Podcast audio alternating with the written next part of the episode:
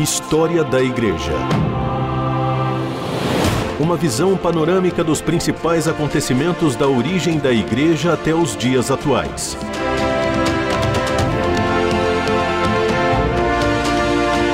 A apresentação do pastor e historiador Marcelo Santos.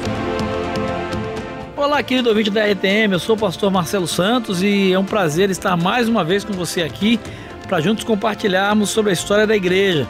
Eu quero convidar você a participar com a gente pelas nossas redes sociais, uh, pelo site da rádio, enfim, pelo nosso WhatsApp. Mande a sua crítica, a sua pergunta, a sua sugestão. Para nós é muito importante ter a sua participação nesse espaço. Você é sempre muito bem-vindo, é sempre muito bem-vindo aqui. Nós estamos conversando sobre o protestantismo na Europa e seu processo de consolidação.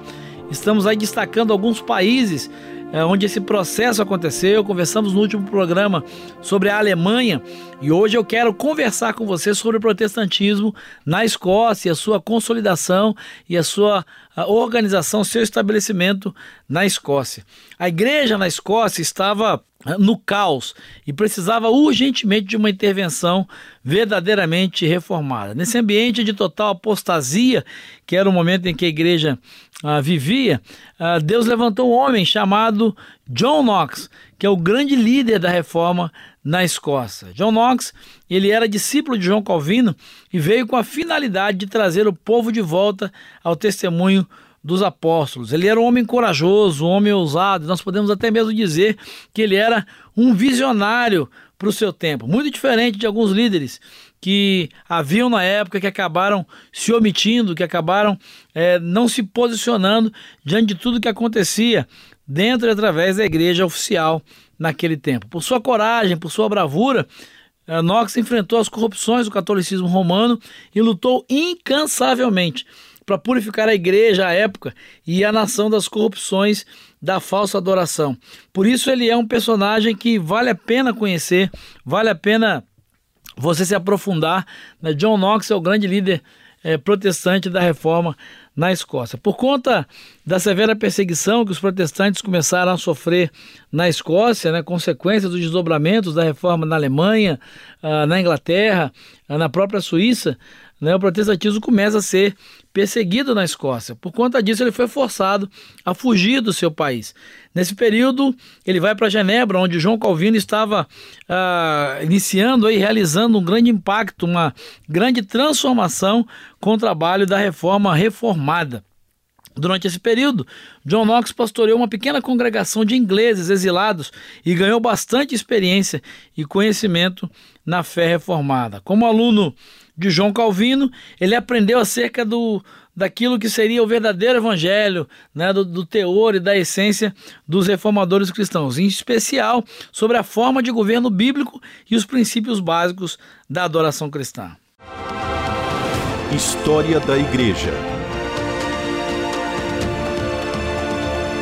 Bom, a gente olha para a vida de John Knox nesse momento aí uh, em Genebra pelo fato dele ter percebido que eram ideais absolutamente apostólicos e, portanto, válidos pela palavra de Deus, ele acaba abraçando esses ideais e decide lutar pelos ideais da reforma. Uh, em dezembro de 1557, Uh, esse foi um período muito importante, vale a pena a gente conversar um pouco sobre isso e destacar, porque foi nessa época que os nobres escoceses fizeram um pacto de usar as suas vidas e bens para estabelecer a palavra de Deus na Escócia. É nesse contexto então que Knox vai voltar à Escócia para implantar o calvinismo e fundar a Igreja Presbiteriana Escocesa. Em 1559, ele retornou e no ano seguinte o parlamento escocês estabeleceu a Igreja da Escócia, a Igreja Presbiteriana. Uh, na Escócia. John Knox ele fez uma severa oposição à rainha católica Maria Stuart, que teve aí uh, entre 1542 e 1587 o seu período. Ela era prima uh, da Rainha Elizabeth. Isso de tal maneira que alguns anos mais tarde, essa oposição né, que o Knox fez foi tão intensa que alguns anos mais tarde, Maria Stuart teve de fugir e buscar refúgio na Inglaterra, onde acabou sendo executada por ordem da própria Elizabeth no ano de 1587. Uh, John Knox produziu muitos textos, muitos escritos, né, e vale a pena é, destacar algumas contribuições dele uh, no seu papel que foi não só político, né, não só uh, como líder religioso, mas também uh, alguns conceitos que perduram até hoje. Quando você vai estudar aí sobre a igreja presbiteriana, as origens da igreja presbiteriana, não há como não passar pela vida, pela obra, pela contribuição uh, e pelos estudos de John Knox. E é sobre isso que eu quero conversar com você no nosso último bloco de hoje.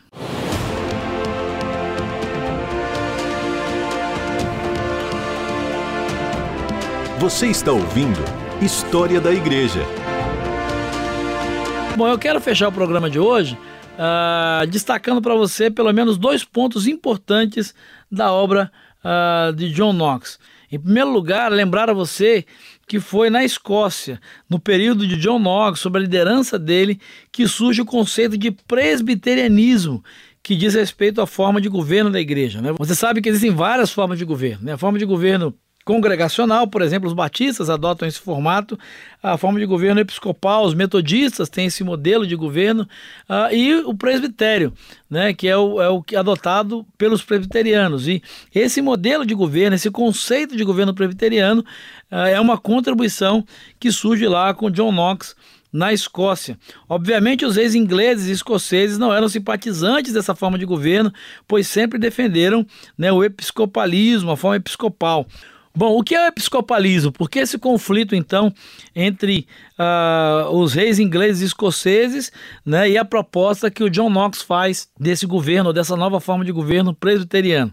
Episcopalismo é aquela forma de governo onde a igreja é governada por bispos. E os reis ingleses amavam essa ideia, uma vez que os bispos eram nomeados pelos reis, e com isso a igreja seria mais facilmente é, controlada pelo Estado e serviria aos interesses da corte. Porém, John Knox, baseado naquilo que ele entendia como interpretação do texto bíblico e aquilo que a Bíblia dizia sobre a forma de governo da igreja, e com uma mentalidade é, completamente, verdadeiramente reformada agora, ele insiste que a forma de governo do Novo Testamento seria a presbiteriana, o que significa que a igreja deve ser governada por oficiais eleitos pela comunidade e não pelo Estado. Como era de se esperar, o estabelecimento do modelo presbiteriano de governo não foi fácil. Uh, isso gerou conflitos, isso gerou tensão. Foi somente após um longo e tumultuado processo que o presbiterianismo se implantou definitivamente na Escócia. E é interessante perceber essa transição, né? esse, esse formato, mesmo com a reforma protestante, mesmo com algumas mudanças né, que vão acontecer com a reforma. Uh, Coisas como essa, da forma de governo, acabam sendo um segundo ou um terceiro processo de transformação, né, de acordo com a região, de acordo com o líder que coordena essa reforma. Então, John Knox tem esse papel de implantar ou ser um dos precursores dessa forma de governo presbiteriano. Um segundo fator que eu quero destacar aqui, uma segunda contribuição de John Knox, são os esforços dele em relação à pureza do culto público. Ou seja, Knox vai condenar abertamente as práticas da igreja e mostrar ao povo os erros grotescos da igreja em relação à adoração. Ele acreditava que somente a Escritura deve ser o guia para a adoração pública.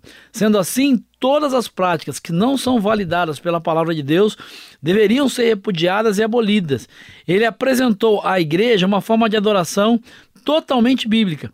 O culto, então, a partir de John Knox, passou a ser uma atividade corporativa, onde as pessoas de fato se envolviam no culto e não eram mais apenas os clérigos e os sacerdotes que conduziam e que tinham partes nesse, nesse momento de culto.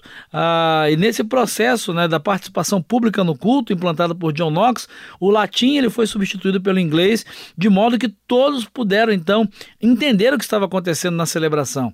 A Bíblia Bíblia foi traduzida e entregue né, às mãos do povo. Agora, todas as igrejas tinham uma Bíblia em inglês e expunham regularmente para que até mesmo aqueles que não podiam ler pudessem ser beneficiados com a leitura das Escrituras e com a, a prédica dominical, com a pregação eh, dominical. A mensagem da cruz passou a ser uma mensagem simples, sem a implementação de aparatos, simbologias, rituais exagerados. Os salmos passaram a ser cantados e a igreja se tornou uma igreja comprometida, uma igreja uh, participativa. Os, os, leigos puderam participar uh, mais efetivamente da celebração, e essa é uma das grandes contribuições de John Knox, até para os dias atuais, porque mesmo pós-reforma, alguns grupos em alguns países, alguns ritos, alguns cerimoniais, algumas liturgias continuaram a ser semelhantes à da Igreja Católica Romana, onde só os clérigos, só os sacerdotes conduziam, participavam, e em muitos casos até mesmo a leitura da Bíblia era feita no latim e as pessoas não compreendiam absolutamente nada. Mas John Knox, entre outros, teve esse papel é, importante para a coletivização, se é que a gente pode chamar assim, e a participação maior no culto público. Isso tem um, um, uma importância, tem uma influência muito grande para aquilo que vai acontecer na Inglaterra. E é sobre isso que nós vamos conversar num próximo programa, porque afinal de contas, a Inglaterra é uma outra história. E eu espero encontrar você lá. Um grande abraço e que Jesus te abençoe. História da Igreja. Uma visão panorâmica dos principais acontecimentos da origem da Igreja até os dias atuais. Produção e apresentação: Pastor Marcelo Santos. Realização: Transmundial.